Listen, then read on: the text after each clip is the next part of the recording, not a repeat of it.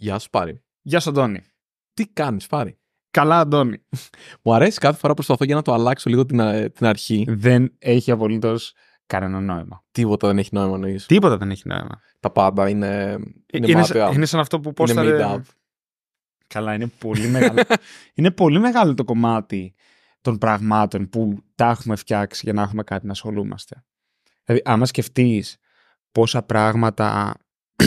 Για μένα πάντα είναι παράδειγμα το cloud. Έβλεπα ένα μ, tweet του Darren Shepard, ή Shepard, πώς λέγεται. Αυτός είναι ο. Αυτός. Ο Κάτι. κερατά. δεν ξέρω- ναι, ναι, ναι, ο Acorn. Τώρα είναι Μπράβο. Acorn και πριν ήταν ε, με τα. Έλα, μωρή εταιρεία με τον Rancher. Rancher. Rancher, μπράβο, ναι. Κα- έχει κάνει κάτι τέτοιο. Τέλος πάντων, γενικά δεν ξέρω γιατί μου Ο τον κερατάς, εμφανίζει. πολύ μου άρεσε. Ο Για κερατάς. δεν, ξέρω, δεν ξέρω γιατί μου τον εμφανίζει συνέχεια στο, στο Twitter. Αλλά μ, γενικά είναι πάρα πολύ γκρινιάρης και αυτό το οποίο έλεγε είναι το ότι μας είναι λίγο δύσκολο να παραδεχτούμε ότι με το cloud έχουμε φτάσει στα βάνη.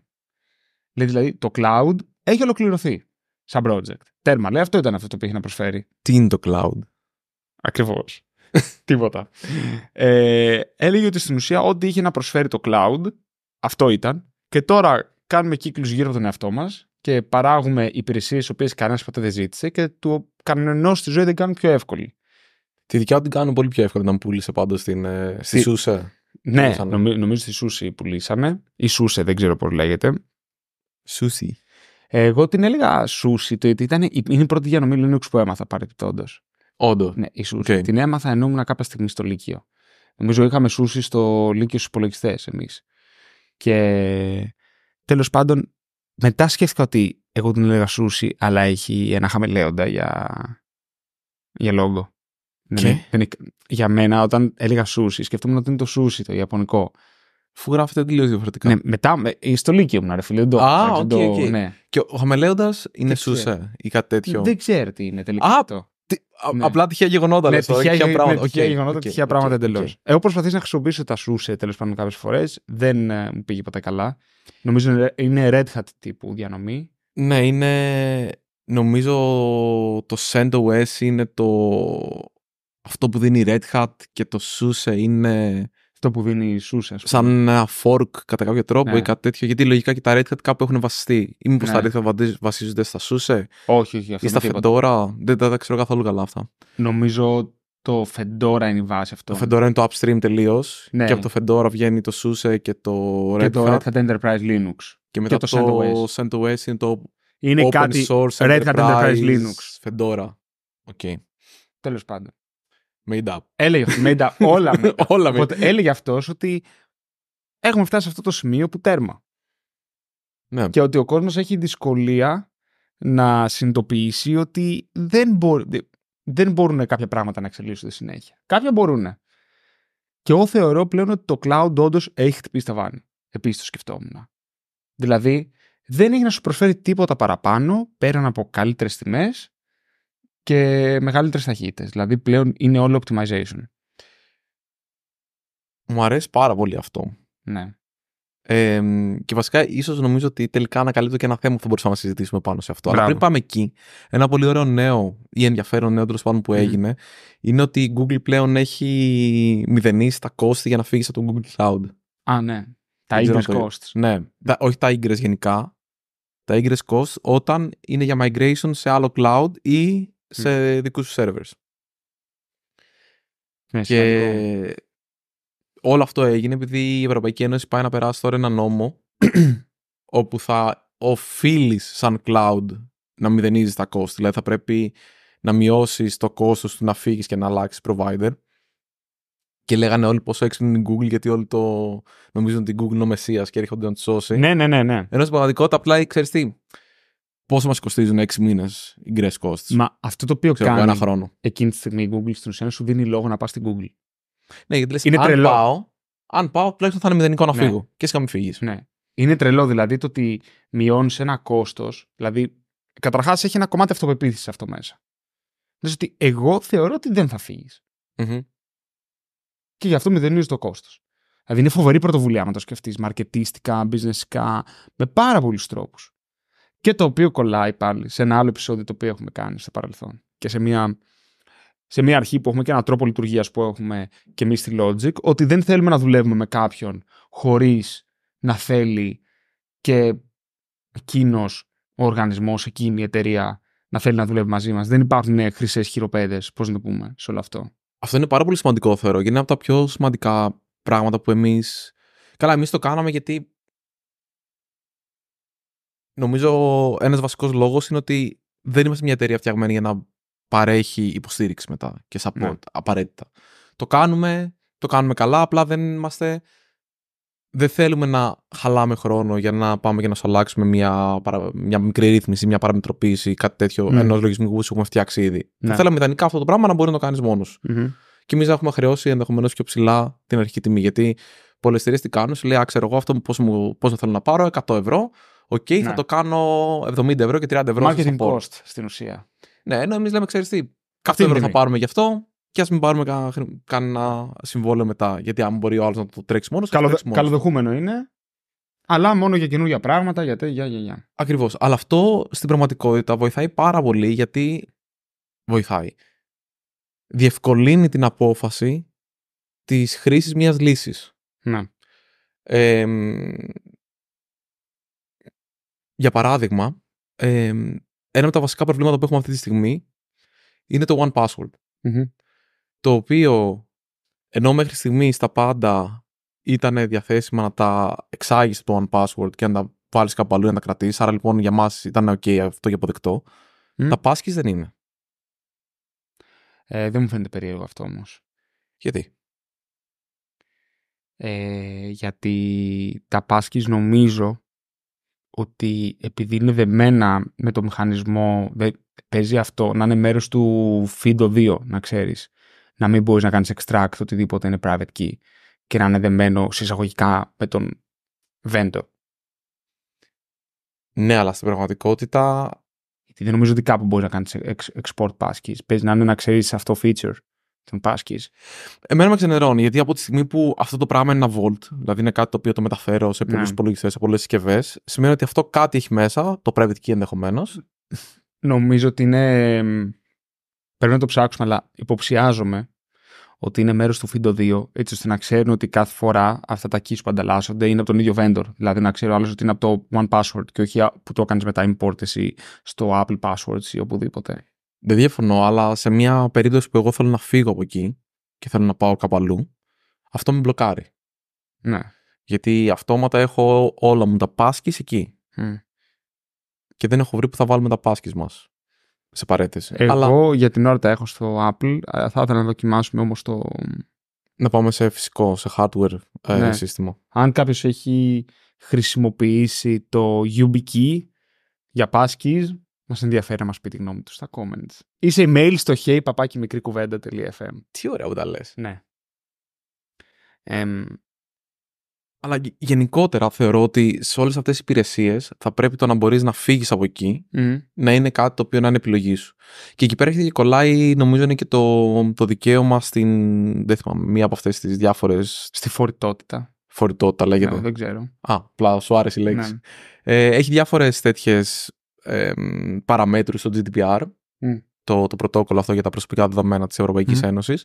Και μία από αυτές είναι ότι εσύ έχεις δικαίωμα να πάρεις τα δεδομένα σου. Εδώ το είχαν κάνει, προφανώς ο καθένας έχει κάνει με ό,τι να είναι, ας πούμε, τρόπους κλπ. Ναι. Αλλά για παράδειγμα το Facebook σου επέτρεπε να τα πάρεις και να τα. Δεν το συζητάμε. Εννοείται. Ε, είναι πάρα πολύ σημαντικό κομμάτι το vendor locking. Ε, και εγώ προσωπικά θεωρώ ότι από τη στιγμή που έχουμε βρει τρόπους να, να αλλάζεις στην Ελλάδα ένα πάροχο ρεύματος online, κάτι το οποίο το κάνω εγώ. Μιλάμε τώρα για ρεύμα άλλαξες τελικά, τα κατάφερες. Ναι. Μου ήρθε SMS ότι ευχαριστούμε που κάναμε συμβόλαιο μαζί.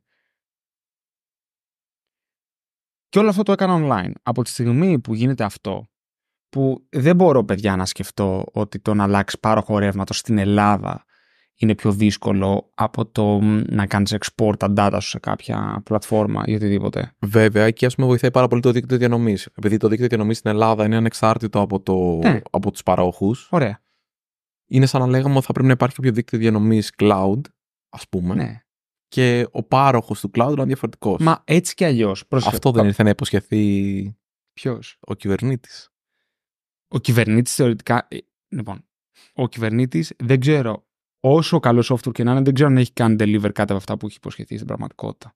Κοίτα, έχει, Αρχικά υποσχεθεί. έχει σίγουρα φέρει αρκετά μεγάλο τζίρο στο cloud της Google. Έχει φέρει αρκετά μεγάλο τζίρο παντού. Έχει δημιουργήσει consulting jobs τα οποία. Δε- νομίζω ότι ο κόσμος δεν το συνειδητοποιεί ότι αφού δημιουργήθηκε ο κυβερνήτης, έχεις περισσότερους DevOps από όσους sysadmins είχες ποτέ. Ναι, Και καλά, εγώ- Σίγουρα. Και εγώ δεν βλέπω. Δεν βλέπω πραγματικά τις εφαρμογές να έχουν παραπάνω uptime λόγω του κυβερνήτη. Δεν βλέπω τις ομάδες να κάνουν πιο γρήγορα deliver λόγω του κυβερνήτη. Και αυτό δεν το κάνει κανένας αντρές. Δεν, ε, αλήθεια. Και ο λόγος που γίνεται αυτό είναι επειδή οι εταιρείες και οι οργανισμοί ε, στρουθοκαμιλίζουν, δεν ξέρω πώς να το πω. Αλλά όταν έχεις επενδύσεις τόσο πολύ σε κάτι, λες τώρα ότι ξέρεις, τι, δεν γίνεται να είμαι τόσο μαλάκας. Μπορεί όμως να ήταν κακή επιλογή. Χωρίς να είσαι μαλάκας. Υπάρχει στιγμή που πρέπει να λες ότι έκανα μια κακή επένδυση. Εγώ γνωρίζω εταιρείες οι οποίες. Βασικά, εμείς τώρα δουλεύουμε με μια εταιρεία η οποία παίρνει τα πράγματά της από τον κυβερνήτη και τα πηγαίνει σε Fargate. Το οποίο για αυτή την περίπτωση θεωρώ ότι είναι ό,τι καλύτερο υπάρχει. Ε, έχω δουλέψει προσωπικά με μια εταιρεία η οποία πλήρωνε ένα staging κυβερνήτη για μήνες μέχρι να μπορέσει να είναι χρησιμοποιήσιμο. Ναι, και εγώ έχω τέτοια παραδείγματα. Ναι. Εμ, ξ- ε, ξέρω τώρα εμ, ένα, έναν οργανισμό στην Ελλάδα που δεν είναι εταιρεία που πληρώνει συμβόλαια consulting για κυβερνήτη που δεν έχει καταφέρει να το χρησιμοποιήσει. Όλα αυτά είναι πεταμένα λεφτά.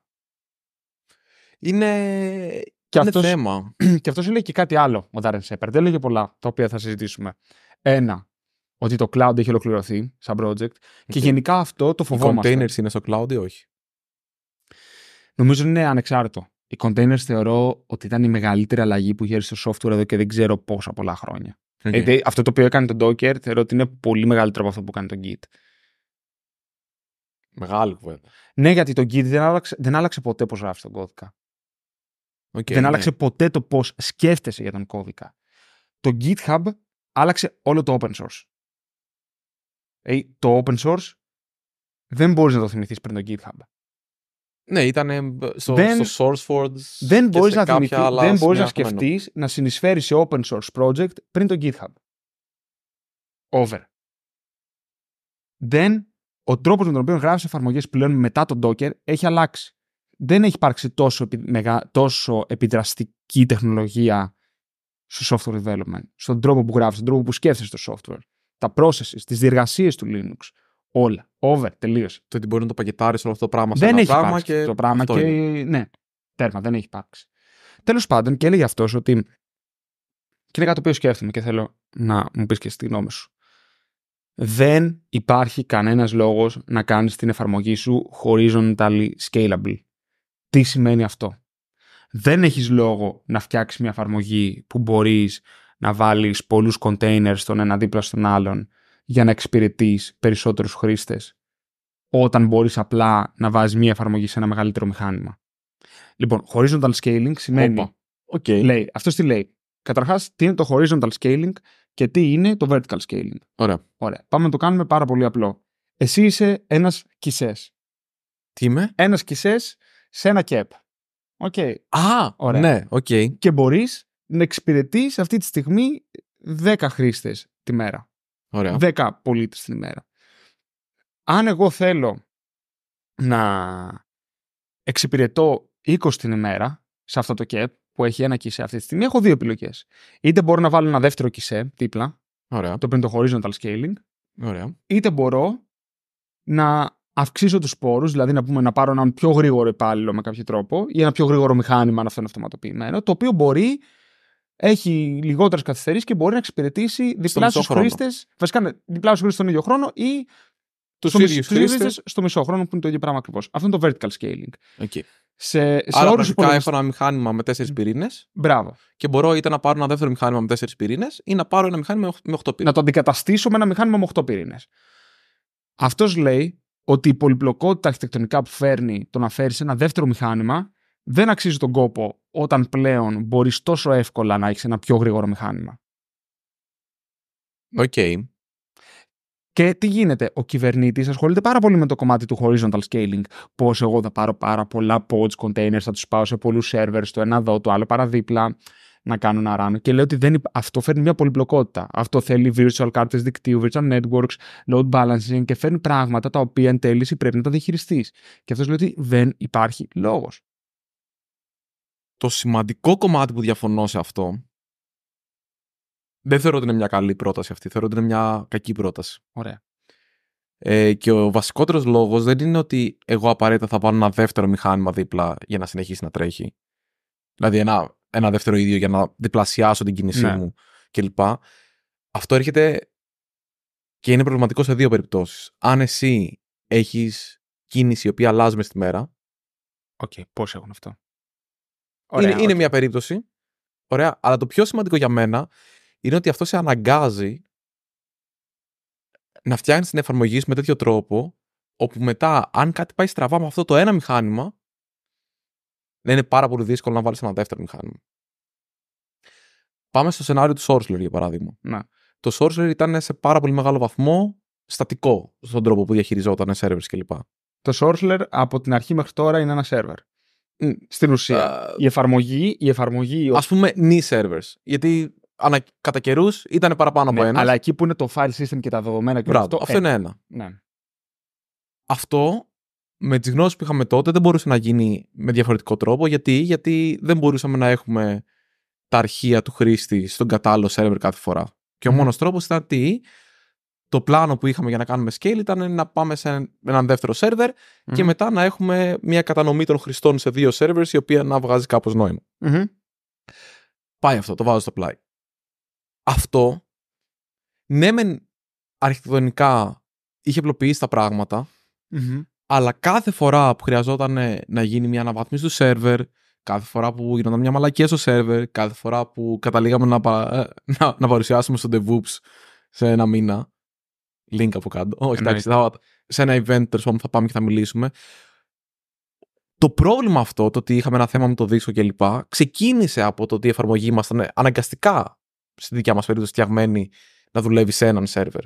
Μμμ. Και ότι κάθε φορά που χρειαζόμασταν παραπάνω storage βάζαμε πιο μεγάλο δίσκο, κάθε φορά που χρειαζόμασταν παραπάνω χρήση βάζαμε παραπάνω μνήμη και CPU και ούτω καθεξής. Άρα λοιπόν η ηρεμία που μπορείς να έχεις φτιάχνοντας την εφαρμογή σου να είναι horizontal scalable Μμμ. όχι γιατί απαραίτητα θα χρειάζεται κάθε φορά να κάνεις provision καινούργια μηχανήματα ή containers ή ό,τι θες πες το και αυτό το κάνει είναι πάρα πολύ πιο εύκολο στη διαχείριση μετά. Μμμ. Πώς κάνεις deployment σε μια εφαρμογή η οποία δεν είναι horizontal scalable; Πρέπει να πας και να δεις. Είχαμε φάει πόσο καιρό και είχαμε κάνει. Είχαμε βελτιστοποιήσει πάρα πολύ το unicorn ώστε να μπορούμε να κάνουμε deployments χωρίς να πέφτει το site. Ναι. Pro Docker. Pro Docker. Άμα δηλαδή τώρα βλέπεις, ας πούμε, τώρα σήμερα sites τα οποία σου λένε, Ωπ, συγγνώμη, επιστρέφουμε σε λίγο. Είναι τραγικό αυτό. Αυτό είναι τραγικό. Άρα, αν η εφαρμογή σου δεν είναι φτιαχτεί με αυτή τη λογική, είναι πάρα πολύ δύσκολο να μπορέσεις να κάνεις πράγματα τα οποία θεωρώ αυτονόητα σήμερα, όπως το να έχεις μηδενικό downtime σε deployments. Μμ. Πραγματικότητα. Μμμ. Άρα αυτό θεωρώ ότι είναι μαλακία που μόλις είπες. Όχι εσύ δηλαδή, ο φίλος μου ο Ντάρεν. Ο, Ντα- ο Darren Shepard. Εμ, καταρχάς, σίγουρα πρέπει η εφαρμογή να μπορεί να τρέχει σε παραπάνω από ένα instance ταυτόχρονα για πάρα πολλούς λόγους. Αυτό είναι ασυζητητί. Δεν ξέρω αν αναφερόταν σε αυτό, Οκ. που δεν νομίζω ότι είναι debatable αυτό. Δηλαδή, okay. αν έκανε, αν ήταν. Καταρχάς, ο τύπος αυτή τη στιγμή το λέει κιόλας είναι σε μια πολύ αρνητική φάση τη ζωή του και όλο κράζει. Είναι λίγο μίζερος. Ναι. Λοιπόν, Η μιζέρια είναι λίγο Ντάρεν αυτή. ναι, η μιζέρια είναι λίγο Darren. Γιατί Αλλά- το, τον ακολουθώ και εγώ στο Twitter. Οπότε... Α, και το, το έχεις παρακολουθήσει. Ε. Ναι, ναι, ναι, full. Οπότε δεν Γενικά ξέρω. τον συμπαθώ. Απλά αυτό το συγκεκριμένο κρίνω. δεν ξέρω αν αναφέρονταν σε αυτό ή σε κάποια εκδοχή τύπου μπορώ να έχω πάρα πολλά. Αυτόματα Αυτό- και να ναι, βγαίνει. Αυτό, αυτό, και να... αυτό δεν, ξέρω, δεν ξέρω σε τι μπορεί να αναφερόταν. Ναι. Πάντως συμφωνώ σε αυτό το οποίο λες. Δηλαδή, εμείς για παράδειγμα, πώς πώς κάνουμε deploy. Έχουμε πάντα, έχουμε πάντα δύο containers Σωστά. στο Docker Swarm και όταν έρχεται η ώρα να κάνουμε deploy την καινούργια ε- έκδοση, είναι με configuration em, update first. Νομίζω δηλαδή εμφανίζουμε Ναι, τον καινούργιο σωστά. container και μόλις αρχίσουν τα health checks να πετυχαίνουν, αρχίζει και κάνει decommission τους παλιούς και είναι έτοιμο να δεχτεί τη- την κίνηση ο καινούριος. Για την ακρίβεια, αυτό που πάντα κάνουμε είναι ότι επιτρέπουμε να πάει στο 200% Ναι. της υποδομής. Δηλαδή, από άμα είναι ένας να γίνει δύο, άμα είναι δύο να γίνει τέσσερις. Και το λιγότερο να πάει στο 100%. Άρα, θα φτιάξει πρώτα τους containers καινούριου, είτε αυτό είναι στο Fargate, είτε αυτό είναι στο Swarm, είτε είναι οπουδήποτε άλλο. Δηλαδή παντού τις ίδιες Mm. mm. στρατηγικές ακολουθούμε. Αφού γίνει αυτό, μετά θα ξεκινήσει να βγάζει από το routing και μετά να, να σκοτώνει containers οι οποίοι δεν χρειάζονται πλέον. Άρα λοιπόν ποτέ δεν θα μείνουμε με, με έναν, αλλά θα μείνουμε κάποιες φορές με περισσότερους από έναν. Και μάλιστα εκεί πέρα θα έχουμε και διαφορετικές εκδόσεις του κώδικα να τρέχουν παράλληλα.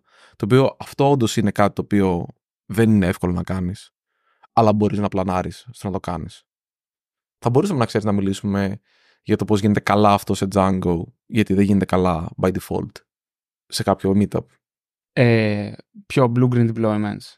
Όχι blue green απαραίτητα, αλλά πώς μπορείς να τρέχεις δύο εκδόσεις της εφαρμογής σου για μικρό χρονικό διάστημα, δηλαδή σε ένα rolling update για παράδειγμα, οι οποίες έχουν διαφορετικό σχήμα στη Ωραία. βάση. Ωραία. Πρώτον, περίμενε. Πες μας τι είναι τα blue-green deployments, γιατί και εγώ δεν είμαι σίγουρος ότι τα ξέρω καλά. Τα, τα blue green deployments, η, η λογική είναι ότι εγώ διπλασιάζω την υποδομή μου και βάζω έστω ότι έχω την έκδοση Α και την έκδοση Β. Μμμ. Σηκώνω μια όμοια υποδομή της έκδοσης Β, όχι με τη βάση μου. Συνήθως είναι οι application containers αυτοί, οι application μηχανήματα. Μμμ. Εμ, σηκώνω λοιπόν και τις δύο εφαρμογές και στην αρχή έχω κάποιον τρόπο, συνήθως είναι κάποιος έξυπνος proxy ή κάποιος proxy που μπορώ εγώ να τον, ε, να τον ελέγξω εύκολα, μπροστά, ο οποίος πάντα την κίνηση στέλνει στην παλιά έκδοση της εφαρμογής μου. Μμμ. Ε, εκεί πέρα έχω δύο επιλογές. Μπορώ είτε να το κάνω σιγά σιγά που εκεί έχει και νόημα, είτε να το, είτε να το κάνω και απότομα και ξεκινάω και γυρίζω την κίνηση, το 10% για παράδειγμα, με τη στρατηγική, πολύ ενδιαφέρουσα ερώτηση, μπορούμε να δούμε σε λίγο, από την εφαρμογή Α στην εφαρμογή Β, που είναι η καινούργια μου. Από την 1 στη 2, ας πούμε, για να είναι λίγο πιο ξεκάθαρα. Οκ. Άρα λοιπόν έχω 90% 1, 10% 2. Βλέπω πώς εξυπηρετείται η εφαρμογή μου Μμμ. αν μου αρέσει αυτό, λέω OK και μπορώ σιγά σιγά αυτό να το αυξάνω, να το αυξάνω, να το αυξάνω μέχρι να πάει στο 0%. Δηλαδή 0% εφαρμογή 1, 100% εφαρμογή 2. Οκ. Άρα λοιπόν ζουν παράλληλα οι εφαρμογές μου ε, εκείνη τη στιγμή. Αν εγώ στη διαδικασία αυτή μπορεί να διαρκέσει ξέρω εγώ, μερικά λεπτά, ίσως και ώρα, ανάλογα με το πόσο γρήγορα ή αργά θες να πας, δω ότι κάτι δεν πάει καλά, μπορώ εύκολα να γυρίσω την εφαρμογή μου πάλι στην, ε, στην αρχική κατάσταση. Όχι την εφαρμογή, μάλλον. Την κίνηση στην πρώτη έκδοση εφαρμογής και όλα καλά, και άρα δεν έγινε τίποτα. Οκ. Ε, εδώ είναι πάρα πολύ ενδιαφέρον το πώς εγώ ε, διακινώ την κίνηση. Γιατί, για παράδειγμα, αν ένας χρήστης κάνει refresh, δεν θέλω να βλέπει ΑΒ, ΑΒ, ΑΒ, ΑΒ, ανάλογα με την. Ναι, πιθα- Δηλαδή, σωστά. μάλλον Α, Α, Α, Α, Α, Α 9 φορές, Β, Α, Α, Α 9 φορές Β. Ναι. Άμα το θεωρήσουμε ότι είναι ε, 10%. Άρα λοιπόν εκεί πέρα το πώς εγώ κατευθύνω την κίνησή μου θα πρέπει να το κάνω μάλλον σε επίπεδο α, του proxy του load balancer μπροστά. Άρα μπορώ να του πω κάτω με βάση Ένα cookie. την, ε, την IP, ε, με βάση ένα cookie, το οποίο μπορεί να είναι το cookie του session για παράδειγμα, οπότε να κάνει ένα MD5 πάνω στο, στο cookie του session και μετά να κάνει αντίστοιχα ε, proxy την κίνησή μου και το καθεξής. Άρα λοιπόν εγώ θα πρέπει να προσπαθήσω να πω ότι να μην διαλύσω τελείως το χρήστη. Και άμα ο χρήστης δουλεύει την ώρα που εγώ κάνω το, το deployment, από ένα στιγμή και μετά θα ξεκινήσει να βλέπει την δεύτερη εφαρμογή Αλλά να μην έχει μπρος πίσω. αλλά να μην έχει μπρος πίσω. Το οποίο ούτε αυτό είναι πάρα πολύ ξεκάθαρο το πώς μπορείς να το κάνεις. Υπάρχουν διάφοροι τρόποι και πρέπει να, να, να ξέρεις ποια είναι η πρώτη, ποια είναι η δεύτερη έκδοση και το καθεξής. Υπήρχαν κάποια συστήματα που νομίζω το Rancher είχε φτιάξει και ένα από αυτά. Αν θυμάμαι καλά, το Rancher δεν είχε, φτιά... ή δεν είχε ασχοληθεί με το σύστημα στον κυβερνήτη που λεγόταν. ε, Αχ. Που ήταν πάνω από το.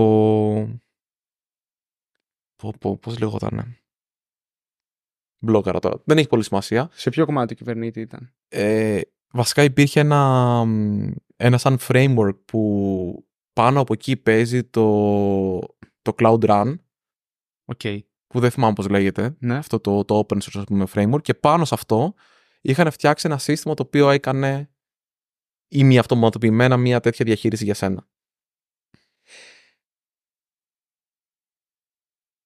Σε γενικές γραμμές θεωρώ ότι το να πας να λύσεις το πρόβλημα αυτό σε επίπεδο υποδομής είναι μαλακία.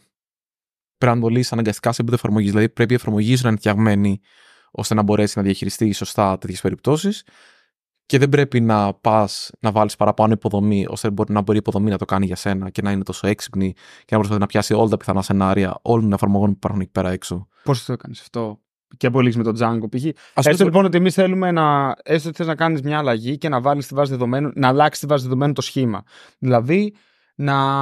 Ποια ήταν, ποια ήταν μια δύσκολη αλλαγή; μια δύσκολη αλλαγή. Η πιο απλή δύσκολη αλλαγή στο Django είναι να βάλεις ένα πεδίο. Ωραία. Γιατί κάθε φορά που με το που τρέξουν τα migration της εφαρμογής 2, θα προσθεθεί το πεδίο στη βάση και η εφαρμογή 1, με το που πάει να τραβήξει το table αυτό, θα βλέπει πάντα ότι α, γιατί έχω ένα πεδίο παραπάνω και σκάει το Django.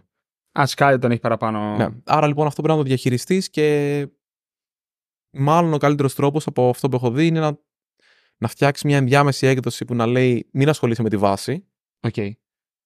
Να πας στην έκδοση αυτή, να βάλεις την καινούρια, ε, το καινούργιο πεδίο στη βάση και μια έκδοση να το, να το κάνεις σαν set. Αλλά αυτό μου φαίνεται λίγο. δεν μου αρέσει πάρα πολύ σαν διαδικασία. Οπότε θα ήθελα να το ψάξω λίγο περισσότερο. Έχω κάποιες ιδέες, αλλά θα τις ε, κρατήσω για το επόμενο meetup που θα κάνουμε. Άρα το πώς θα το κάνεις αυτό είναι μια διαδικασία η οποία πρέπει να τη σκεφτείς πώς θα την κάνεις. Δεν είναι κάτι το οποίο είναι απλό. Mm-hmm. Και δεν είναι κάτι το οποίο μπορεί να λυθεί εύκολα σε επίπεδο ε, υποδομής. Για παράδειγμα, το Heroku, όπως και η platform, αυτό που κάνουν είναι ότι σταματάνε την κίνηση την ώρα deployment στον proxy, κρατάνε το, το connection εκεί Mm-hmm. και με το που γίνει το deployment το στέλνουν πίσω. Άρα λοιπόν με αυτόν τον τρόπο μπορείς κάπως να το κάνεις και να είναι ψηλό OK. Άρα μπλοκάρει, και μπλοκάρει Ναι. το connection μέχρι να είναι έτοιμη καινούργια έκδοση. Ακριβώς. Και μετά όλη σου η μαγεία είναι πώς αυτό το πράγμα το κάνεις γρήγορα. Δηλαδή πώς θα μπλοκάρω για το ελάχιστο δυνατό χρονικό Ε, στην διάστημα. ουσία, μόλις παίξουν τα health checks και είναι έτοιμη καινούργια έκδοση, Ναι, αφήνω να, να περάσει απλά κίνηση. αφήνω να περάσει εκεί. Γιατί είναι τόσο δύσκολο αυτό; Γιατί εντάξει, θα πρέπει όλο το σύστημά σου από πίσω, όλο το Τώρα, orchestration σε να- 10 λεπτά θα σου το κάνω, άμα θες να ανοίξω laptop. να παίξει τέλεια. Θα πρέπει το, το release κομμάτι, δηλαδή η εντολή που θα τρέξει εσύ κατά τη διάρκεια του deployment να μην πάρει ένα λεπτό, γιατί ό,τι και να κάνεις, άμα πάρει ένα λεπτό αυτή το migrate για παράδειγμα του Django, Ναι. δεν έχει πολύ σημασία. Έχουν ένα ενδιαφέρον πράγμα στο GitHub που το λένε Ghost, που είναι online schema migrations στη MySQL. Α, ναι. Που στην ουσία είναι σαν να κάνει μια κόπια της βάσης και όταν είναι η ώρα αντιγράφει όλη την κόπια. Είναι μια μαγιά Οκ. περίεργη για να πάρει τόσο. Οκ. Ε, Μμ. Γενικά θέλει, ρε παιδί μου, μια, μια διαχείριση όλο αυτό. Μμμ. Και. μ, Οπότε εκεί θεωρώ, γι' αυτό θεωρώ ότι πολλοί θεωρούν, θεωρώ ότι πολλοί θεωρούν, γι' αυτό νομίζω ότι έχουμε λίγο έτσι διαβολοποίηση τα, το horizontal scaling και όλα αυτά. Γιατί πήγα να το λύσουμε σε επίπεδο υποδομής. Πήγε να το λύσει στην αρχή ο κυβερνήτης, μετά βάλαμε τη μαλακία που δεν θυμάμαι πώς λέγεται. Functions λέγονταν. Δεν θα το βρω τέλος πάντων. Μπορώ να το βάλω κάτω σαν link. Αλλά πάνω από τον κυβερνήτη και μετά πάνω από αυτό υπήρχε το custom framework και μετά υπήρχαν, ε, βάζανε ίστιο και δεν ξέρω και εγώ πόσε άλλες μαλακίες. Μόνο και μόνο για να πάνε για να κάνουν αυτό. Του. Δημιουργούμε δουλειά επειδή δεν έχουμε τι να κάνουμε στο software. Σίγουρα, σε μεγάλο βαθμό. Σε μεγάλο βαθμό. Και επειδή υπήρχε και πολύ χρήμα στο software, θεωρώ ότι απλά πήγαν και πολλά Zero. χρήματα. Ναι, ε, προσλαμβάνουν εταιρείες χωρίς αύριο γιατί λέγανε πρέπει να προσλάβουμε κόσμο. Μετά λέγανε Α, τι να κάνουμε. Ναι. Έχουμε, ξέρω εγώ, 100 άτομα. Τι να τα κάνουμε. Mm. Βρες κάτι να τα κάνουμε. Δεν... Καταλαβαίνω ότι υπάρχουν εταιρείες με προβλήματα, αλλά δεν υπάρχει χειρότερο πράγμα από το να φέρνεις τα προβλήματα της Google στην εταιρεία που είσαι πέντε άτομα. Δηλαδή, ο Και 100 κυβερνήτης- άτομα. Μπορεί να γαμα... Ο κυβερνητή είναι γαμάτο software. Μην, Ναι. μην πάμε στο σημείο που λέμε ότι τη μαλακή έχουν φτιάξει. Η μαλακή είναι να το χρησιμοποιούν σε τόσο μεγάλη ε, έκταση. Ε, αν είσαι μια εταιρεία, για παράδειγμα, σαν την platform, μπορεί ο κυβερνήτης να είναι γαμάτο software για σένα. Να πας και να πεις ότι εγώ θα πάρω τον κυβερνήτη και θα τον χρησιμοποιήσω ώστε να παρέχω μια υπηρεσία πιο υψηλού επίπεδου, σαν τελικό προϊόν πλέον, για να μπορέσω να κάνω deploy. Δεν χρησιμοποιούν στην platform κυβερνήτη, αλλά Ναι, ρε, το κάθε τι έχει το χώρο του. Ούτε μπορείς να πάρεις μια Φόρμουλα 1 να πας να μαζέψεις ελιές, αλλά ούτε μπορείς να πάρεις και το αγροτικό το Mazda με την καρότσα να τρέξεις. Cybertruck όμως μπορεί να πάρεις και τα δύο. Εντάξει, δεν ξέρω. Φαντάζεσαι ένα folklore σενάριο, ξέρω εγώ, να είναι σε ελιές, ένα Cybertruck και να μαζεύουν. Νομίζω, νομίζω ότι ιδανικά αυτό θα ήθελε η Tesla. Δηλαδή Ναι. όλα αυτά τα, να έχουν utility, όλα αυτά τα αμάξια. Απλώς εντάξει, φαντάζομαι η τιμή του δεν νομίζω ότι προβλέπεται. Δηλαδή, το, ε, νομίζω ένα αγροτικό παίζει να το παίρνεις με λιγότερο από 20 χιλιάρικα. Νομίζω ότι ήταν πιο φθηνό από το F150 το ηλεκτρικό. F150, F150 είναι αμαξάρα. Δηλαδή, Ε, νομίζω είναι το νούμερο 1 αυτή τη στιγμή, δεν υπάρχει. ναι, δηλαδή ξέρεις ότι το F150 μπορείς να το βάλεις σαν ε, powerbank στο σπίτι σου. Όντως. Ναι. Και το Cybertruck πάντως το έκανε. Και έχει και πρίζες 240 και 120 volt. Τι εννοείς; Έχει, Βάζεις Α, το έχει ίδιο. μέσα πρίζες. Ναι, ναι, ναι. οκ. Το φαντα- Το F150 είχε, το έδειχνε νομίζω ο Marques Brownlee. Το F150 το ηλεκτρικό, ε. Το Είναι- ηλεκτρικό. Οκ. Ναι. Νομίζω αυτός το. Ε... Καλά, μπορεί να το έχω μπερδέψει, αλλά έβλεπα ότι υπάρχει σύστημα που το βάζει στην παροχή ρεύματος του σπιτιού και δίνει ρεύμα στο σπίτι. Οκ. Ε, νομίζω το είχαν συζητήσει πάρα πολύ για ηλεκτρικά αυτοκίνητα να μπορείς να κάνεις κάτι τέτοιο και φαντάζομαι ίσως λόγω του, του όγκου της μπαταρίας να το κάνουν. ε. Εντάξει, όλα αυτά τα, τα pickups είναι, έχουν πάρα πολύ χώρο. Είναι κτίνη γενικά, ναι. Ναι. Δεν ξέρω. Θα... Μ' αρέσουν ρε γάμο τα αγροτικά πάρα πολύ. Δηλαδή, Θα ήθελες να, να έχεις ένα αγροτικό. ξέ, ξέρεις ότι αγροτικό έχει Uberman και οδηγάει; Mm. Ναι, ρε, λέει ότι οδηγάει pickup truck. Καλά, είναι στο. Δεν είναι στο. Όχι, δεν είναι Καλιφόρνια. Καλιφόρνια είναι αυτό. Στο Austin ποιος είναι; Ο Τζο Ρόγκαν, Τζο ο Λέξ Ρόγκαν. Φρίντμαν και όλοι αυτοί. Αλλά είναι, ρε, είναι αμερικάνικο πράγμα. Τα, τα pickup trucks. Το θυμά, τα Ε, θυμάσαι. ρε, εσύ, εγώ τα τα θυμάμαι. GMC. Εγώ θυμάμαι στο Austin είχα πάθει μεγαλύτερη πλάκα όπου απλά δεν έβλεπες, ξέρω εγώ, ένα μεγάλο τζιπ ευρωπαϊκό Ναι. και φαινόταν σαν να έχει πάρει όλο το σμαρτάκι του, ας πούμε, να πάει, ξέρεις, για Είναι να μπορεί να αλλού, παρκάρει είναι- στην πόλη. Είναι αλλού το μέγεθος. Είναι, Είναι. τρελό, ειδικά στην νοτιοδυτική έτσι, Αμερική. Ναι. Δηλαδή ενώ σε αυτό, σε αυτό το κομμάτι, το πιο West Coast και South. Anyway. Τελευταία παρένθεση. Το, η πιο cringe πάντως διαφήμιση που είχε η, η Tesla για το Cybertruck, επειδή Ναι. είπες ότι θες να τρέχει γρήγορα και τέτοιο, είναι αυτό που το έχουν βάλει με μια Porsche, νομίζω. Ναι, γαμάτο είναι αυτό, έλα εντάξει.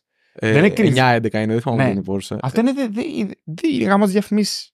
που είναι, νομίζω κάνουν το τύπου. Εντάξει, προφανώς είναι για τα Ένα πρώτα drag μέτρα, racing έτσι. κάνουν στην ουσία νομίζω. Ναι, αλλά είναι για τα πρώτα μέτρα. Ενώ είναι συγκεκριμένα μέτρα. Ναι, γι' αυτό, Από είναι, ένα γι' αυτό είναι σημείο- drag racing. Α, έχει. Νομίζω το drag racing είναι ένα, β- ένα, ένα sprint, ρε παιδί μου, τύπου πώς φτάνει μέχρι ένα σημείο. Δεν Και ξέρω είναι- μετά, είναι πιθανόν να πιάνει μεγαλύτερη τελική 9-11. Σίγουρα πιάνει, αφού τα ηλεκτρικά, ακόμα και το, το pled τελικιάζει στα 250-260 κάπου εκεί. Α, ναι, δεν πιάνουν 300. Ε, μπορεί να πιάνει 300 το, το Plaid. Για 10 αλλά λεπτά, τα- ξέρω εγώ. Όχι, πιάνει, δεν έχει. Όσο πιάνει, πάει ρε παιδί μου. Απλά δεν. ε, επειδή δεν έχει ταχύτητες, Ναι, ε, κάπου τελικιάζει, ας πούμε, το κινητό δεν πάει παραπάνω. Σε στροφές εννοώ. οκ. Εμ, ναι, και η διαφήμιση τέλος πάντων είναι ότι είναι με την 911 και κάνουν τον drag Ναι, racing ναι, ναι, ναι. και βλέπεις ότι περνάει το Cybertruck και λες: Ω, ξέρω, γαμάτο. Και μετά κουβαλάει μια 911 από Ναι, πίσω. ναι, ναι, ναι, ναι, ναι. Είναι φοβερό, είναι αυτό το οποίο σου έλεγα για μένα στα οχήματα. Η τελική ταχύτητα δεν έχει τόσο σημασία για μένα. Έτσι κι αλλιώς εγώ δεν τρέχω. Αλλά Ναι, συμφωνώ. η Και το... επιτάχυνση είναι αν μπορούσα να κάνω 0% σε μ, 0,1 δευτερόλεπτα. Αυτό ήθελα. Εντάξει, δεν ξέρω, μπορεί να μου σπάγει τα κόκαλα. Αλλά, Τι, τι να το κάνεις; αλλά λέω ότι Όσο όσο. ξέρει να έχεις μετά. Μπορεί, δεν ξέρω. Αλλά όσο μεγαλύτερη επιτάχυνση, τόσο το καλύτερο. Και εγώ Είναι είδα- θέμα ασφαλείας αλήθεια. Είναι επιτάχυνση. είναι θέμα ασφαλείας και εγώ είδα τη διαφορά από τη στιγμή που πήρα τη μηχανή μου, στην ουσία δυσκολεύομαι να κάνω ταξίδι με τα μάξι. Οκ. Δηλαδή, η προσπέραση με τα μάξι με τρομάζει. Γιατί η μηχανή νομίζω έχει καλή, έχει, έχει επιτάχυνση νομίζω κάπου στο 3,5, στα- ε, 3,5 δευτερόλεπτα. ρε. τα 100. Πολύ ναι. δυνατή. ναι, γιατί έχει πολύ ροπή. Μμ. Που είναι το θετικό που έχουν και τα ηλεκτρικά. Και το φοβερό στην ουσία που έχει είναι το ότι η επιτάχυνση δηλαδή γενικά είναι το ότι το όχημα κάνει αυτό το οποίο του λες. Δηλαδή, άμα το σκεφτείς στην πραγματικότητα, του λες ότι εγώ θέλω να πάω αυτή τη στιγμή γρήγορα και έχει γρήγορη απόκριση σε αυτό το οποίο θες. Το δύσκολο να κάνεις εκεί και το οποίο από ό,τι έχω καταλάβει τα ηλεκτρικά επειδή έχουν χαμηλό κέντρο βάρους το πετυχαίνουν είναι αυτό να είναι στο δικό σου έλεγχο. Δηλαδή το αμάξι να μην είναι εύκολο να ντελαπάρει, να σπινιάρει, να, να, να. Και νομίζω, έχω καταλάβει ότι τα ηλεκτρικά έχουν χαμηλό κέντρο βάρους επειδή η μπαταρία είναι κάτω Ναι, είναι. και κατά επέκταση επειδή έχουν και τα λάστιχα που έχουν, έχουν πολύ καλή πρόσφυση. Ναι, και δεν έχουν εκτείνει λάσσα για Ναι. να μπορέσουν να σηκώσουν το βάρος. Έχω καταλάβει δηλαδή γενικά μεγάλο. ότι η οδηγική εμπειρία σε σχέση με αυτή, ότι είναι αλλού σε αυτό το κομμάτι.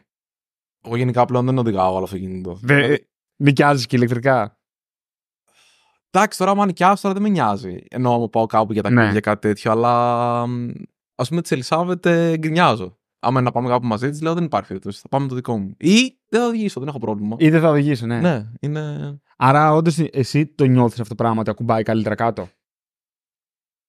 Κοίτα, σε...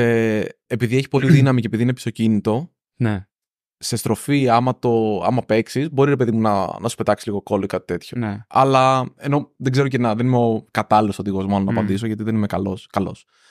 Είμαι ένας Είμαι ένας απλός οδηγός. μέτριος οδηγός, ρε παιδί μου. Δεν, Ναι. είμαι- δεν ξέρω, Μμμ. δεν μπορώ, να- δεν τρέχω γενικά. Ε, στο κομμάτι της επιτάχυνσης είναι πραγματικά πιο ξεκούραστο και ήρεμο. Δεν, δεν έχεις έγνοιες, δεν έχεις άγχη, δεν έχεις Μμ. καθόλου τέτοια πράγματα. Πώς φτάσαμε τώρα να μιλάμε για Δεν pick-up ξέρω. trucks και μετά για ηλεκτρικά αμάξια και επιταχύνσεις; Προσπαθώ να θυμηθώ κάπου με τις ελιές ξεκίνησε. Α, ναι, με το ότι σου έλεγα εγώ πόσο πολύ μου αρέσουν τα αγροτικά. Θα ήθελα κάποια στιγμή θα ήθελα να πάρω ένα αγροτικό και το F150 είναι πάρα πολύ ωραίο. Έχουν κάνει νομίζω καλή δουλειά Ναι. πάντως. Απ' την άλλη, έχω ψηθεί. Είχε ένα πολύ ωραίο αγροτικό παππούς μου, το οποίο το πουλήσανε κάποια στιγμή. Και έχω σκεφτεί μήπως πάω και βρω αυτό το παλιό και πάω και το σενιάρω, το μοντάρω. Το συγκεκριμένο είναι Το σπαλιό. συγκεκριμένο, το, τη, τη, τη, τη συγκεκριμένη έκδοση, που νομίζω είναι ένα 70s ε, pick-up. Δεν, δεν θα έμπλεκα με... Ενώ Δεν, θα είναι ταλαιπωρημένο, θα είναι πολύ δύσκολο. τώρα να ναι, ρε, ασχοληθείς. ναι, μα αυτό είναι ολόκληρο project. Ρε. Το παίρνεις μετά, το βάφεις, σε βγάζεις κινητήρες. Είναι... Δηλαδή αυτό μπορεί να σου πάρει ένα-ενάμιση χρόνο και μετά το. Εντάξει, υπάρχει ένα συγκεκριμένο πλαίσιο που αυτά τα καθορίζεις νομίζω σαν αντίκεση αμάξιο που απλά τα γουστάρεις, ξέρω εγώ έτσι, που κάνει συγκεκριμένες βόλτες το, το χρόνο. Ε, Βγαίνουν νομίζω και οι ειδικές πινακίδες, αν δεν κάνω λάθος. Ναι. Τέλος πάντων, θα δούμε. Δε, δε, αυτή τη στιγμή δεν έχω μυαλό για αυτό, αλλά είναι κάτι που παίζει στο πίσω μέρος του μυαλού μου. ότι Θα ήθελα κάποια στιγμή να Όπως ασχοληθώ. η παλιά σου μηχανή που είναι το μεγάλο project που κάνεις εδώ και. Πω, πω, ναι, και θεωρητικά εννοείται, δεν έχω Ναι. κάνει τίποτα. Το, αυτό που θα κάνω φέτος είναι να καταθέσω πινακίδες γιατί Το συνειδητοποίησα. αποφάσισες ότι τζάμπα λεφτά. Ναι, είχα ξεχάσει να πληρώσω τα τέλη κυκλοφορίας για τέσσερα χρόνια και μου ήρθε ένα ζώρικο τώρα. Μου ήρθε. Δεν μου ήρθε τίποτα. Απλά μπήκα και το είδα. Δεν γίνεται να σου έρχεται γι' αυτό μια ενημέρωση. Τι να σου πω. Νομίζω ότι απλά τρως μεγάλο πρόστιμο αν ε, κυκλοφορήσεις. Δεν, τη- δεν την κυκλοφορώ τώρα εδώ και παραπάνω καιρό από ό,τι έχω να πληρώσω τα τέτοια. Τέλος πάντων. Εμ, πίσω στο, στο cloud. Οπότε, εμένα αυτή τη στιγμή με απασχολούν δύο-τρία θέματα τα οποία δεν έχουμε κλείσει. Για πες. Το ένα είναι αν πιστεύεις και εσύ ότι το cloud είναι ολοκληρωμένο. Αν πιστεύεις ότι υπάρχει φόβος και άρνησης στο να πούμε κάποιες φορές ότι κάποια πράγματα ολοκληρώθηκαν όσο εδώ ήταν. Και τέλος να μιλήσουμε για το λεγόμενο vendor lock-in. Μου πες και εσύ και το κατά πόσο εγώ μπορώ να φύγω από κάπου, πόσο σημαντικό είναι αυτό και Ωραία, πάμε να ξεκινάω από την, ε, από την πρώτη ερώτηση. Θεωρώ ότι σε μεγάλο βαθμό πλέον μπορώ εγώ να διαλέξω διάφορους παρόχους cloud, να έχω παρόμοιες υπηρεσίες, να έχω παρόμοια διαθεσιμότητα, οπότε θεωρώ ότι είναι σε μια πολύ καλή στιγμή ολοκλήρωσης. Τώρα, αν αυτό είναι τελικό ή όχι τελικό, δεν το ξέρω. τι άλλο feature θα ήθελες από το cloud; Feature, τι δυνατότητα θα ήθελες; Δεν ξέρω αν θα ήθελα κάτι άλλο. Μμ. Αυτό που βλέπω, ωστόσο, είναι ότι επειδή προσπαθεί ο κάθε πάροχος να αυξήσει την υπεραξία που παρέχει και το κέρδος του κατ' επέκταση. Δηλαδή, έχω κάτι που κάνει 5 ευρώ, το πουλάω 10 ευρώ και θέλω να δω πώς μπορώ να, φτιά... να βγάλω 15 ευρώ από αυτό. ας πούμε. Γιατί ένα μεγάλο θέμα που Μμμ. υπήρχε τα... στο cloud ήταν τα περιθώρια κέρδους.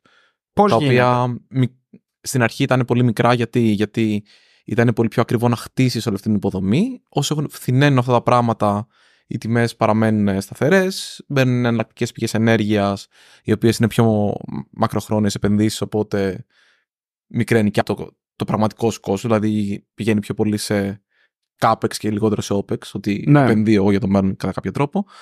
Και πλέον τώρα το πόσο, θα, πόσο ακόμα να ανέβει. Δηλαδή δεν μπορείς να ανέβεις παραπάνω. Οπότε πα- προσπαθούν να βρίσκουν υπηρεσίες όπως είναι για παράδειγμα μια RDS, μια, ξέρω εγώ, μια, μια βάση, ένα κάτι, το οποίο να βγάζει νόημα και τώρα θεωρώ ότι η κυβέρνηση ήταν μια αλλαγή να προσπαθούν να το φέρουν αυτό και στο, στην εφαρμογή πάνω. Δηλαδή πάντα ο κόσμος αισθάνονταν καλύτερα τα δεδομένα του να τα διαχειρίζεται κάποιος άλλος σε μια RDS. Μμ. Α, δεν ξέρω το, το αν είναι αλήθεια ή ψέματα ή τέλος πάντων πόσο ισχύει αυτό, αλλά υπήρχε μια μεγαλύτερη ας πούμε, ηρεμία στον κόσμο, θα έλεγα, να το, να το κάνει κάποιος τρίτος που το ξέρει, να το τρέχει καλά. Οι εφαρμογές όμως ήταν OK να τις τρέξεις και μόνος. Άρα λοιπόν τώρα προσπαθούν να φέρουν υπηρεσίες όπως το ECS, το Cloud Run, οι Azure Containers, δεν ξέρω, το Digital Ocean App Platform. Φαντάζομαι ο καθένας έχει κάτι δικό του τέτοιο πράγμα Μμ. Ώστε να δώσουν μια πιο έτσι ας πούμε φιλική στο χρήστη υπηρεσία με μεγαλύτερο κόστος. Δηλαδή σου λένε ότι δεν θα διαχειρίζεις μηχανήματα, άρα και καλά μπορείς να γλιτώσεις και δεν θα πληρώνεις το extra compute που δεν χρειάζεσαι, αλλά στην πραγματικότητα πληρώνεις τα ίδια λεφτά και κάνουν αυτοί το extra compute ό,τι θέλουν. Ε, που ξεκίνησα να... και που ήθελα Αν να πάω. πιστεύεις ότι το cloud είναι ολοκληρωμένο οπότε- στο project. Θεωρώ ότι για να προσπαθούμε να βγάλουμε από τη μύγα ξύγκι πλέον, γιατί αυτό γίνεται, μάλλον έχει φτάσει σε ένα πολύ καλό σημείο ολοκλήρωσης. Οκ. Εσύ τι πιστεύεις γι' αυτό; Ναι, για μένα το, το cloud έχει να κάνει δύο πράγματα. Τρία. Ένα, καλύτερες ταχύτητες, μικρότερες τιμές. Σίγουρα δηλαδή οι τιμές του cloud πρέπει να πέσουν. Είναι πολύ ακριβό πλέον, αδικαιολόγητα ακριβό για το compute. Και αυτό πάει σε συνδυασμό με το να δίνουν καλύτερες managed υπηρεσίες. Δηλαδή, ετοιμάζοντας την παρουσίαση για την Postgres στο Docker Athens που κάναμε, η οποία πήγε αρκετά καλά, μπορώ να πω. Είναι η πρώτη που είναι και στα αγγλικά. Θα υπάρχει βίντεο από κάτω. Και επίσης ο κώδικας που φτιάξαμε θα είναι στο github.com slash withlogicco slash postgres ή δεν ξέρω αν το έχουν πάρει στο domain αλλά μπορεί να το πάρω και μόνο επειδή το αναφέρω withlogic.dev κάθετος postgres Και- Α, μπορώ να το. With logic.dev να πηγαίνει στο GitHub. ναι, ναι, ναι, να κάνει redirect εκεί. Α, ωραίο είναι. Ωραία. Ε, μ, να το αγοράσουμε μόλις κλείσουμε αν δεν το έχουμε πάρει. Μ, Εντάξει. Ναι. Ναι. Φαντάζομαι να πάρει Ε, κάποιε άλλε. Φαντάζεσαι. Ε, έβλεπα και θυμήθηκα πόσο τελικά τα πράγματα δεν είναι αυτόματα στην RDS. Δεν είναι. Απλά δεν είναι. Δηλαδή πρέπει, άμα έχεις RDS, πρέπει να βάλεις, αν θες να έχεις δεύτερη βάση δεδομένων, πρέπει να το κάνεις με το χέρι και να πεις βάλουμε μια δεύτερη σε ένα άλλο availability zone. Και μετά πρέπει εσύ αυτό να πας να το διαχειριστείς, να βάλεις μπροστά έναν RDS proxy, έναν PG pool ή κάτι άλλο. Αυτό μου είχε κάνει πολύ εντύπωση. Ναι, και Εγώ μετά θεωρούσα ότι το, το, πώς θα- κάνει. ναι, όχι, δεν το κάνει. Και μετά το πώ θα κατανείμεις τα request πρέπει να κα- τα κάνεις στο application level. Γιατί ο RDS proxy δεν μπορεί, πρέ- θέλει πολύ configuration από μόνος του για να πει ότι τα reads στείλει τα παντού, αλλά τα writes στείλει τα μόνο σε ένα. Ήμουνα πάντα σίγουρο Δεν. στο μυαλό μου ότι το domain, δηλαδή άμα φτιάξεις ένα RDS cluster, γιατί νομίζω έχει την Δοκιμάζουμε έννοια τώρα, του, ναι. του cluster. Αυτό το κάνει με το Aurora. Ναι, αλλά το Aurora τώρα είναι μαλακία αυτό, δεν βαριέμαι. Μετά πας στο Aurora που και καλά μπο- σου αποσυνδέει το storage από το compute και όλα αυτά και οκ ρε παιδί μου. Δηλαδή, ξέρεις κάτι, η αλήθεια είναι ότι αυτό δεν είναι και τόσο δύσκολο ούτε καν με το bare metal. Απλά κουμπώνεις ένα server, ξέρεις από πάνω να έχει ένα logical volume και το κάνεις. Δηλαδή, δεν, είναι τύπου 10 λεπτά διάβασμα αυτό. Είναι 10 λεπτά διάβασμα. Εντάξει, υπερβολικός, αλλά ναι, δεν Είναι, είναι μία, είναι μία ώρα διάβασμα. μια μέρα. Δεν είναι μία μέρα διάβασμα για το πώς θα πας και θα πεις αυτό είναι ένα BTRFS volume. Όλα τα Linux distributions έχουν πάνω το BTRFS τώρα. Και πας και το κουμπώνεις από κάτω physical volume, στέρμα. Ναι. Είναι μία μέρα διάβασμα, είναι, δεν έχει σημασία. Δεν μπορείς να πεις ότι επειδή κάτι είναι μία μέρα διάβασμα, αξίζει εγώ να δίνω δεκαπλάσια τιμή κάπου, ε, η οποία γίνεται πολλές δεκάδες χιλιάδες ευρώ κάποια στιγμή. Επειδή πρέπει να διαβάσω μία μέρα που είναι η fucking δουλειά μου στο τέλος της ημέρας. Δουλειά σου είναι. Εγώ θα ήθελα εδώ πέρα, γιατί ανέφερες πάλι το κομμάτι της τιμής, Ναι. να βάλω μια εμβόλυμη ερώτηση στις τρεις ερωτήσεις τις οποίες έθεσες. Ναι. Και αυτή η ερώτηση είναι πόσο νόημα έχει οι υπηρεσίες του Heroku να τρέχουν πάνω στο cloud; Το Heroku δεν θα έπρεπε να τρέχει στο cloud. Τρέχει στο cloud. Ε, επί χρόνια ήταν. ε, δεν έχει. Αφού ακόμα RDS URL δεν παίρνεις. Όχι. Μπορεί, δεν θα έπρεπε όμως. Γιατί; Γιατί, γιατί να τρέχει στο cloud το Όχι, Heroku? γιατί δεν θα έπρεπε. Συμφωνώ, αλλά θα ήθελα να μου το αιτιολογήσεις. Ωραία. Τι είναι το Heroku? Το Heroku είναι ένα platform as a service. Τι σημαίνει αυτό; Σημαίνει ότι θεωρητικά εσύ δεν ασχολείσαι Πάρεις κάνει αυτά και γιος μας. κάνει αυτά για ναι, ε, open and close codes, πώς το λένε. Θεωρητικά, ε, εσύ το μόνο το οποίο κάνεις είναι του δίνεις τον κώδικα, το Heroku ξέρει πώς αυτό το πράγμα να το κάνει build και πώς να το τρέξει. Τέρμα. Σωστά.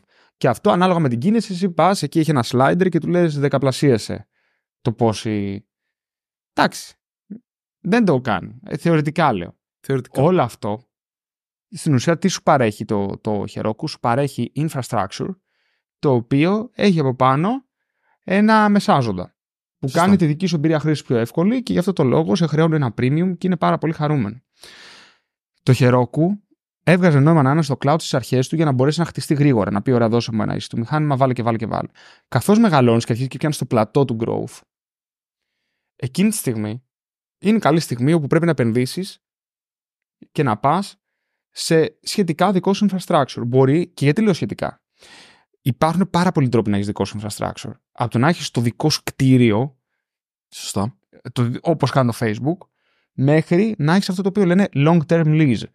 Δηλαδή να μην σου ανήκει το infrastructure, αλλά να έχεις ένα συμβόλαιο πενταετές ότι αυτή τη φέτα υπολογιστή τη χρησιμοποιώ εγώ και έχει μια πάρα πολύ καλή τιμή σε αυτό και γλιτώνεις το management και όλα αυτά. Θα σου πω ότι ήταν πιο φθηνό να τα αγόραζες, αλλά δεν θες να διαχειρίζεσαι πέντε πράγματα. Και εσύ έτσι μπορείς να πετύχεις δύο πράγματα. Ένα, να χαμηλώσεις τις τιμές σου, γιατί αυτό θα είναι πφ, τουλάχιστον. Βασικά το cloud θα είναι τουλάχιστον πέντε φορές πιο ακριβό από αυτό. Θα Μια τάξη μεγέθους θα έλεγα, αλλά ναι. ναι. Τουλάχιστον 5. Η τάξη μεγέθους είναι 10. Αυτό λέω. Ωραία. Εγώ θα έλεγα μια τάξη μεγέθους τουλάχιστον. Εγώ λέω ότι πες ότι επειδή το Heroku έχει πάρα πολύ κίνηση και κάποιο φοβερό deal και με την AWS, σου λέω. OK, okay, σωστό, ναι. Ε, αλλά δεν γίνεται να είναι λιγότερο από αυτό. Και απ' την άλλη, μπορείς να αυξάνεις το περιθώριο κέρδου σου ενώ ταυτόχρονα μειώνεις τις τιμές σου. Και το κάνεις πιο ελκυστικό. Και είναι και πιο γρήγορο κατά πάσα πιθανότητα. Επειδή έχεις το μέταλλο. Εντάξει, θεωρητικά μπορείς και στο AWS να πας πολύ κοντά στο metal, ειδικά άμα σε πας πολύ μεγάλα ναι. μηχανήματα. Ναι. Η αλήθεια είναι ότι είσαι πολύ κοντά έως πάρα πολύ κοντά στο metal. Αλλά μου κάνει πολύ εντύπωση που. Δηλαδή, εγώ σαν Αντώνης θα σκεφτόμουν, OK, okay, είμαι μια υπηρεσία, έχω φτάσει σε ένα αρκετά μεγάλο μέγεθος. Πλέον το λογισμικό που παρέχω, η υπεραξία που παρέχω είναι αυτό που είναι πάνω από το cloud. Και όσο εγώ θέλω να μεγαλώσω την υπεραξία μου, μεγαλώνω και το, το αποτύπωμα αυτού του, του λογισμικού που τρέχει πάνω από το cloud. Άρα μάλλον αρχίζει το cloud και να, να γίνεται λίγο άχρηστο για μένα. Όχι άχρηστο. Να, να βγάζει λιγότερο νόημα. Ειδικά όταν είμαι σαν το Heroku που έχει δύο regions. Έχει δύο regions. Δεν έχει νόημα. Και όμως είναι ακόμα στο, στο, στο AWS. Αυτό μου κάνει πάρα πολύ εντύπωση. Δηλαδή μου είχε, μου είχε φανεί πολύ ενδιαφέρον αυτό. Θα περίμενα δηλαδή ότι όπως και η platform είναι ε, σε, σε, cloud είναι. σε cloud. Είναι σε διάφορα clouds, δηλαδή είναι multi-cloud λύση με την έννοια ότι ανάλογα με το που βρίσκεσαι μπορείς να βρεις region το οποίο είναι πιο κοντά ε, σε σένα. Ναι. Άρα για παράδειγμα, ξέρεις, έχεις ε, ξέρω εγώ, Λονδίνο, έχεις ε, Φραγκφούρτη και μπορεί να είναι διαφορετική πάροχη, αλλά η τελική υπηρεσία είναι η ίδια. Αφού όμως μπαίνεις στη διαδικασία να φτιάξεις όλο αυτό πόσο μακριά μπορεί να είναι μετά το να πεις ότι πάω σε κάτι πιο χαμηλό επίπεδο ώστε να έχω φοβερό ε, Δεν ξέρω, να, να μας απαντήσει κάποιος ο οποίος μπορεί να σχολιάσει. Δηλαδή, για παράδειγμα, η platform τρέχει και πάνω από την OVH που είναι πολύ κοντά στον τρόπο που δουλεύει η Hetzner, αν δεν κάνω λάθος. Ναι, ναι, ναι. Είναι μια, ένα γαλλικό metal cloud, whatever πράγμα που είναι τώρα της μόδας. Ναι. Άρα, όταν φτάσεις να έχεις τόσο μεγάλο εύρος μηχανημάτων που, που υποστηρίζεις, πόσο νόημα έχει να παίξεις σε API συγκεκριμένου cloud; Και εντάξει να κρατήσεις ενδεχομένως κάποιο object storage, να, να κρατήσεις δηλαδή κάποιες υπηρεσίες οι οποίες είναι πραγματικά πιο υψηλό επίπεδο και σου δίνουν υπεραξία. Mm-hmm. Αλλά γιατί δεν τα βάλεις όλα; Εκεί. Δεν ξέρω, εμένα προσωπικά δεν μου βγάζει νόημα. Είναι πολύ ενδιαφέρον σαν άσκηση αυτή και μου κάνει, μου κάνει πολύ εντύπωση. Μπορεί κάτι να χάνουμε. Αλλά απ' την άλλη είναι υπηρεσίες οι οποίες πράγματι είναι πάρα πολύ ακριβές. Δηλαδή δεν θα πρέπει εσύ Δηλαδή, άμα εσύ ξεκινάς από, το... από τη τιμή του AWS και από εκεί ξεκινά το κέρδος και πάνω. Εγώ θα πω το εξής. Είσαι μη συγκρίσιμος. Αν η 37 Signals ναι. γλίτωσε κάποια εκατομμύρια το χρόνο. Ναι. Γιατί λέει, δεν έκανε άλλες προσλήψεις, το uptime είναι το ίδιο και καλύτερο, οι εφαρμογές τρέχουν. OK. Okay. Που έχει τόσο λίγη κίνηση σε σχέση με το Heroku. Ναι. Το Heroku παίζει να γλιτώσει δεκάδες εκατομμύρια το χρόνο. Εκτός αν το Heroku χρησιμοποιεί τόσο πολύ API της AWS. Γιατί μπορεί να. Δεν, δεν, είναι εύκολο. Δεν μπορώ να σκεφτώ πώς δεν μπορεί να προσλάβει 10 DevOps engineers και να βγει. 10. Δεν χρειάζονται 10, αλλά εγώ σου λέω πάρε 10. Δηλαδή. Πάρε 10. Απ' την άλλη δεν έχουν το, το άγχος ενδεχομένως. Δηλαδή πώς θα κάνεις backups, πώς θα γίνει μια καταστροφή σε ένα data center. Γιατί να έχει δεν, δεν ξέρω, δεν ξέρω. Πριν ποιος το είχε το άγχος. Είναι απλά τα πράγματα. Απλά βάζεις να κάνει backups. Είναι τόσο απλό. Και βάζει τον γραφάνο να σου στέλνει notification άμα δεν ε, έχει δεν έχει γίνει backup. Έγινε backup, δεν έγινε backup. Εντάξει. Ε, τα, τα εργαλεία είναι εκεί. Υπεραπλουστευμένο, αλλά θεωρώ ότι σε αυτό το μέγεθος όντως βγάζει νόημα να αυξήσεις το ποσοστό κέρδους σου κάνοντας μια τέτοια κίνηση. Και να αυξήσεις και την ποιότητα της υπηρεσίας την οποία παρέχεις. Δεν έχεις αυξημένη ποιότητα υπηρεσίας επειδή είσαι στο cloud. Δεν έχεις. Το cloud η ευκολία που σου δίνει να έχεις εύκολα μηχανήματα γρήγορα. Τέρμα.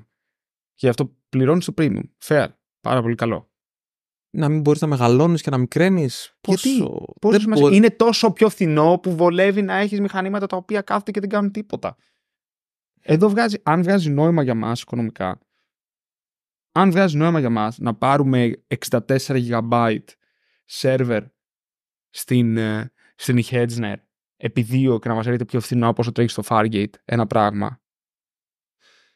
Ναι. Δεν, δηλαδή, όταν πας, εγώ θεωρώ ότι όταν πηγαίνεις στα κάποια χιλιάρικα το μήνα τα infrastructure costs, ήδη Μπορεί να, τα- να, να, να Έτσι κι ρωτήσεις τον αλλιώς. εαυτό σου. ή ήδη εκτός άμα είσαι στα, στο χιλιάρικο και τα παίζεις όλα χερόκου στον αυτόματο. Δεν είσαι το Heroku, αλλά χρησιμοποιείς το Heroku αυτή τη στιγμή. Σε μια εταιρεία που χρησιμοποιείς το Heroku και δίνεις 2-5 χιλιάρικα το μήνα. Οκ. Αυτό μπορώ να δεχτώ ότι αν δεν έχεις κάποιον DevOps engineer εκείνη τη στιγμή, that's fair. Δηλαδή, αν δεν έχεις κάποιον ο οποίος ασχολείται με αυτό και εσύ βγάζεις χρήματα και απλά κάνεις git push και όλα παίζουν βελούδο εντελώς. Οκ. Μια χαρά. Γιατί, γιατί να ασχοληθείς με αυτό και να το φτιάξεις όταν αυτή τη στιγμή είσαι OK και έχεις ένα λιγότερο πράγμα. Αλλά όταν έχεις ξαφνικά τον system administrator, τον DevOps engineer, τον platform engineer, ό,τι όνομα δώσεις σε αυτό το ρόλο, ο οποίος ήταν ο ίδιος μια ζωή, να φροντίζεις τα πράγματα να δουλεύουν. Ναι, μάλλον εκεί πέρα δεν ξέρω. Είναι Ναι. λίγο πιο δύσκολο. Εκεί πρέπει να το σκεφτείς και δώσει και bonus του άλλου. Και στα δίκαια σου, τι να πω. Ναι. Να πω δεν τα έχεις, τα έχεις. Και- Και την δεύτερη ερώτηση; Η τελευταία ερώτηση. Τελευταία. Όχι, η δεύτερη ήταν αν πιστεύεις ότι έχουμε ένα θέμα να λέμε ότι κάποια πράγματα ολοκληρώθηκαν και πρέπει συνέχεια να βάζουμε και να βάζουμε. Αυτό και να βάζουμε. είναι θέμα τέτοιο. ψυχολογικά. Ψυχολογίας του ανθρώπου. Δεν είναι. Ναι. Είναι πολύ πιο φιλοσοφική συζήτηση. Θα την κάνουμε άλλη φορά αυτή. Τέλεια. Αλλά Εγώ είναι συμφωνώ σαν το πολύ ίδιο- με τον. Σαν να σου πούνε μπράβο, συγχαρητήρια, τα κατάφερες. Ναι. Μετά τι κάνεις; Όχι, συμφωνώ. Συμφωνώ. Ο πάντως ο DC παίρνει, πώς λέγεται, PRNY, κατάλαβες ποιο λέω, αυτός που ασχολείται με το SwarmKit, έλεγε και πίεζε πάρα πολύ και χαίρομαι πάρα πολύ που το έκανε. Λέει, παιδιά, πρέπει να βάλουμε jobs στο Swarm, να μπορώ εγώ να πω, όχι μόνο τρέξω με αυτή την υπηρεσία μόνιμα, αλλά να μπορώ να πω τρέξε μου ένα πράγμα και over και μετά να πούμε ότι ολοκληρώθηκε το Project Swarm. Και είναι από τα λίγα, προ... είναι από τα λίγα software που είναι τόσο σταθερά. Έχουμε δηλαδή software που τα έχουμε ξεχάσει εμείς και τρέχουν σε Docker Swarm πελατών πέντε χρόνια. Ισχύει. Και α, ε, ο, τι να πω, δηλαδή πεθαίνουν οι containers, ξαναξεκινάνε, γίνονται schedule, κάνουν το load balancing εσωτερικά. Δεν σκάει. Είναι πάρα πολύ καλό και προβλέψιμο. Μπράβο. Πρέπει κάποιες φορές να λέμε ότι ολοκληρώθηκαν κάποια Ισχύει. πράγματα. Ισχύει. Και η τελευταία μου ερώτηση, εν τέλει, και το κλείνουμε, πόσο σημαντικό είναι το vendor locking και να μπορείς να φύγεις από κάπου. Το, το να μπορείς να φύγεις ανά πάσα στιγμή Ναι. θεωρώ ότι είναι ένα ψέμα. Γιατί αν δεν πας να εκμεταλλευτείς το έπακρο τις υπηρεσίες που σου δίνει ένας πάροχος και κατ' επέκταση κάτι το οποίο είναι ειδικά φτιαγμένο για αυτόν τον πάροχο, χάνεις λεφτά. Χάνεις λεφτά συνεχώς.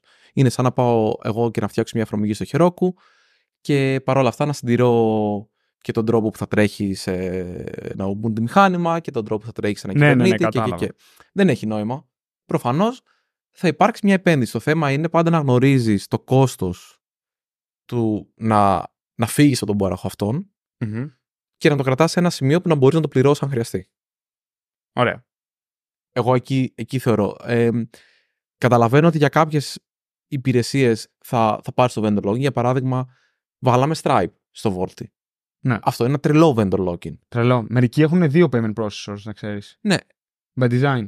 Πόσο θα. Δεν ξέρω πόσο θα μας κόστησε αυτό. Επίσης, πες ότι έχεις δεύτερο payment processor. Το κόστος είναι πώς βάζεις τις συνδρομές που υπάρχουν ήδη, πώς μεταφέρεις κάρτες. Δεν το κάνεις. Αυτό. Κατάλαβες. Δεν το κάνεις. Παίρνεις όμως αυτή την τέτοια γιατί λες ότι το κόστος του να έχω κάτι διαφορετικό ή να το τρέξω εγώ είναι τόσο μεγάλο σε αυτή τη φάση που αξίζει. Να. Σε κάποια στιγμή μπορεί να αξίζει να μην το κάνουμε αυτό το πράγμα με αυτόν τον τρόπο. Ναι. Οπότε θεωρώ ότι απλά πρέπει να ξέρεις πού είναι το vendor locking, να ξέρεις ποιο είναι το ρίσκο. Άμα το Stripe αύριο διπλασιάσει τις τιμές του, ή θα τις καταπιούμε, ή θα πρέπει να βρούμε τρόπο να φύγουμε. Σωστά. Αν αυτά τα δύο κόστη είναι παρόμοια και δεν μπορούμε, τα, δεν μπορούμε κανένα από τα δύο να τα αντέξουμε, μάλλον έχει γίνει μαλακία. Και μάλλον δεν θα είναι καλή μαλακία αυτή.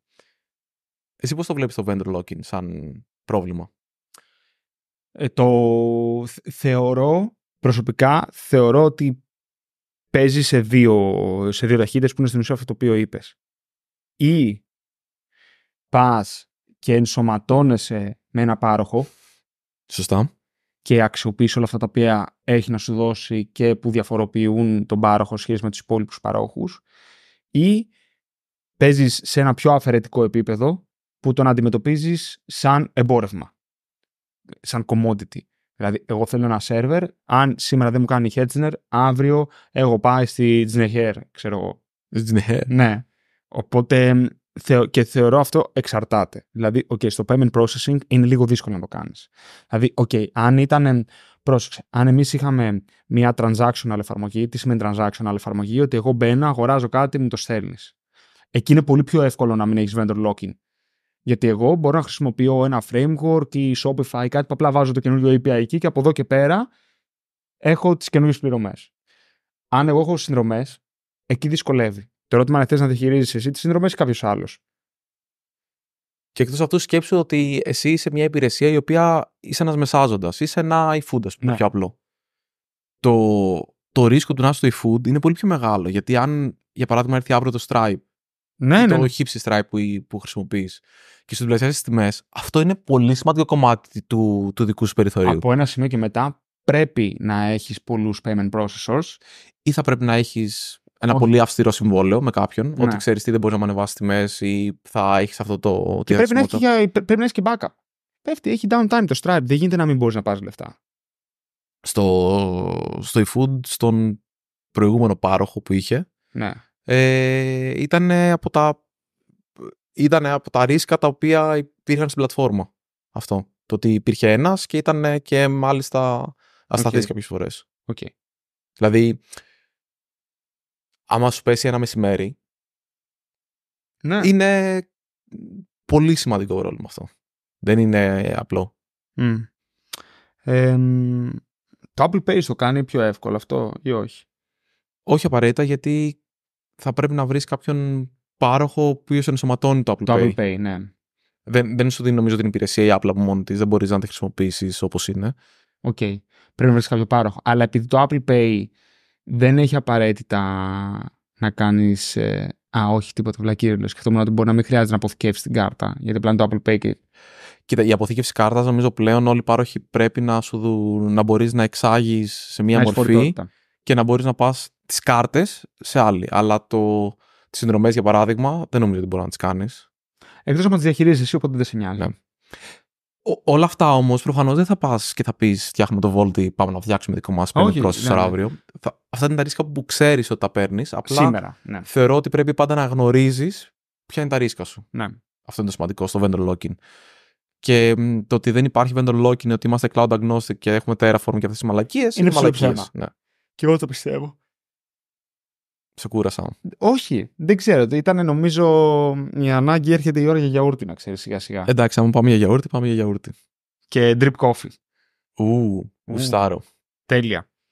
Πλησιάζοντας λοιπόν στο τέλος, Ναι. έχουμε προτάσεις. Γιατί εγώ Βεβαίως. έχω, ξέρεις. Αλλά Έχεις. εννοείται. Ε, τότε πες πρώτος αυτή τη φορά. Ε, λοιπόν, αποφάσισα ότι θα προτείνω. Λοιπόν, πήρα ένα Kindle Ναι. γιατί είχα πάρει ένα iPad mini για να διαβαζω Μμμ. Το οποίο ήταν ωραίο για να διαβάζει, αλλά ήταν λίγο φωτεινό και επειδή το iPad έχει πολλές χρήσεις, μπορεί είτε να χρησιμοποιείται από διαφορετικό μέλος του σπιτιού, Ναι. είτε εμ, να χαζεύεις, να βλέπεις άλλα πράγματα και θ- μου αρέσει που το Kindle είναι λίγο πιο εστια... Δεν μπορώ να κάνω άλλα πράγματα. Το παίρνω και μπορώ ή να διαβάσω ή να κοιμηθώ. Ναι. Δεν έχω κάτι άλλο. Άρα λοιπόν αυτός ο περιορισμός μου αρέσει. Έχει... Είναι εντυπωσιακή η οθόνη.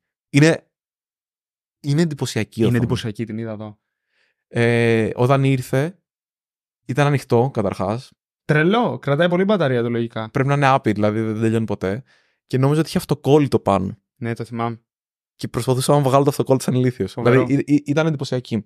Ε, Όπως επίσης πήρα το, το Paperwhite που έχει και, και backlit αρκετά ωραίο και γίνει και λίγο πιο κίτρινο κλπ. Είναι, το- νομίζω συστήνω.